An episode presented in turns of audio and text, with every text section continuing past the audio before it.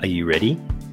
Ready to release internal pain? To find confidence, clarity, and direction for your future? To live a life of meaning, fulfillment, and contribution? To trust your intuition again, but something's been holding you back? You've come to the right place. Welcome. I'm Ian Hawkins, the host and founder of the Grief Code podcast. Together, let's heal your unresolved or unknown grief by unlocking your grief code. As you tune in to each episode, you will receive insight into your own grief, how to eliminate it, and what to do next. Before we start, I have one request. If any new insights or awareness land with you during this episode, please send me an email at info at ianhawkinscoaching.com and let me know what you found. I know the power of this work and I love to hear the impact these conversations have. Okay, let's get into it. Everyone. Meditation. Just finished a session a little while ago with someone, and he was talking about getting into meditation. And you just talk about some of the challenges and and how he's making it there gradually, which is awesome. And it's really, yeah, it really does have a positive impact and I was relaying to him. Oh, actually, he was talking about uh, looking at it like this: um, when you have one of those big saws where it's got two people um, and you have one on each end. If it's just one of you um, trying to work that saw, then the tree's not coming down. It's virtually impossible. The saw bows and you just can't get any traction. When you have meditation, oh, the other part of that is the the analogy that if we don't take the time to sharpen the saw, same thing. So you could go, I haven't got time. I'm just going to rush and get this thing cut down and use the blunt saw, and it'll take you forever. But if you take the time to sharpen the saw, then you not just cut your time in half, but you'll reduce it by by significantly more when you meditate, you're actually, it's like connecting to a second person to actually make that saw happen. And it's also a form of sharpening at the same time. So, you know, when you have those conversations and you get clarity around different things and, and things make more sense, more focus, creates a certain level of certainty and for most people, that's often enough to actually get started and move forward with things. Meditation does the same thing. And by connecting to that stillness, connecting to the part of your brain that we can only access when we take the time to slow down and breathe, we're able to create a, like it would be having a conversation, a second person to be able to create that leverage so that you're both working through whatever it is together like you would in one of those saws. And also, I was relaying to him that so yesterday I had a heap of things that I wanted to get done. And by the afternoon, I was actually like, okay, I'm actually going nowhere here. And rather than keep forcing, which has been my way many times in the past, I now know that if I take the time to meditate, to find that stillness, then I'll be far more productive, I'll be far more focused, and I'll get through things much quicker. And so, against what my ego brain was telling me, my logic brain, is that you've got to get on with it. There's a, a million things to do. I just paused. I, I happened to be happened to be waiting for my son, so I worked in the park there for a while, and just sat down, moved away from the table I was at, sat down there, and just closed my eyes and meditated instead. And was able to find balance to be able to find some regulation in what was going into my head, slow down my overthinking long enough to get some clarity. And then when I felt like I got to that place of, of balance, I went back to work. And it's funny how everything just unfolded and I had clarity on some of the things I was stuck on. I was able to get things done really quickly. And this is one of the benefits of uh, meditation, right? Is that it's like sharpening the saw.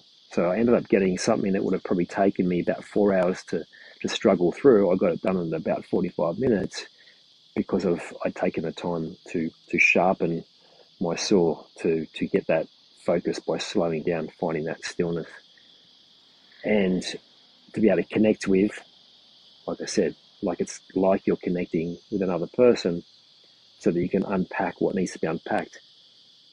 Now, there's so much noise about meditation, about what it is and what it isn't. And when I remember, I remember getting into it back in 2013. I'm like, ah, I know I need to meditate. It's something I discovered through a book of their benefits. And so I started reading as much as I could.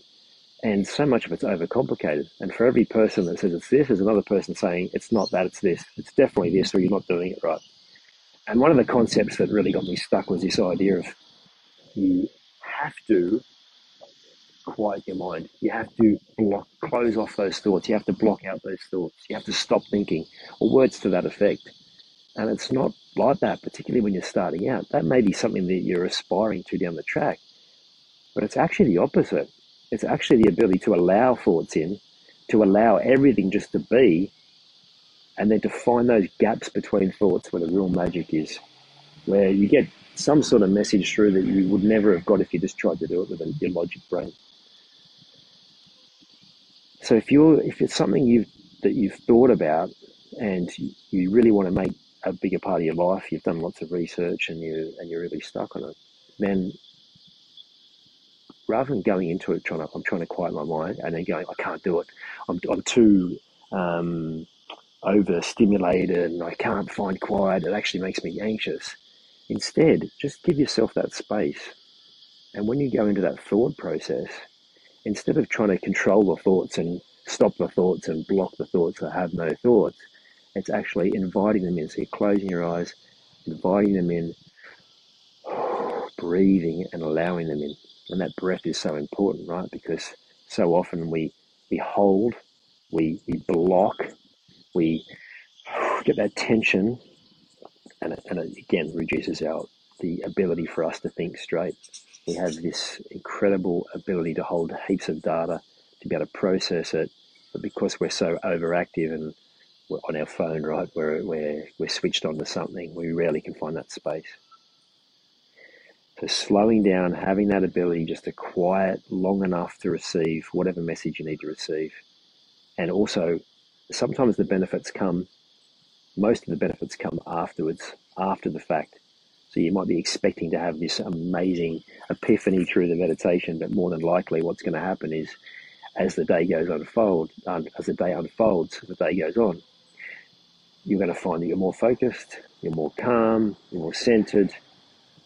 For me, if I look back to when I started, because I was sick of being an angry dad, and the days when I meditated, I was able to be so much more calm. The days when I didn't, then I would quickly fall back into being snappy and and reactive because it, what it did was it brought forward all of those things that I was really struggling with.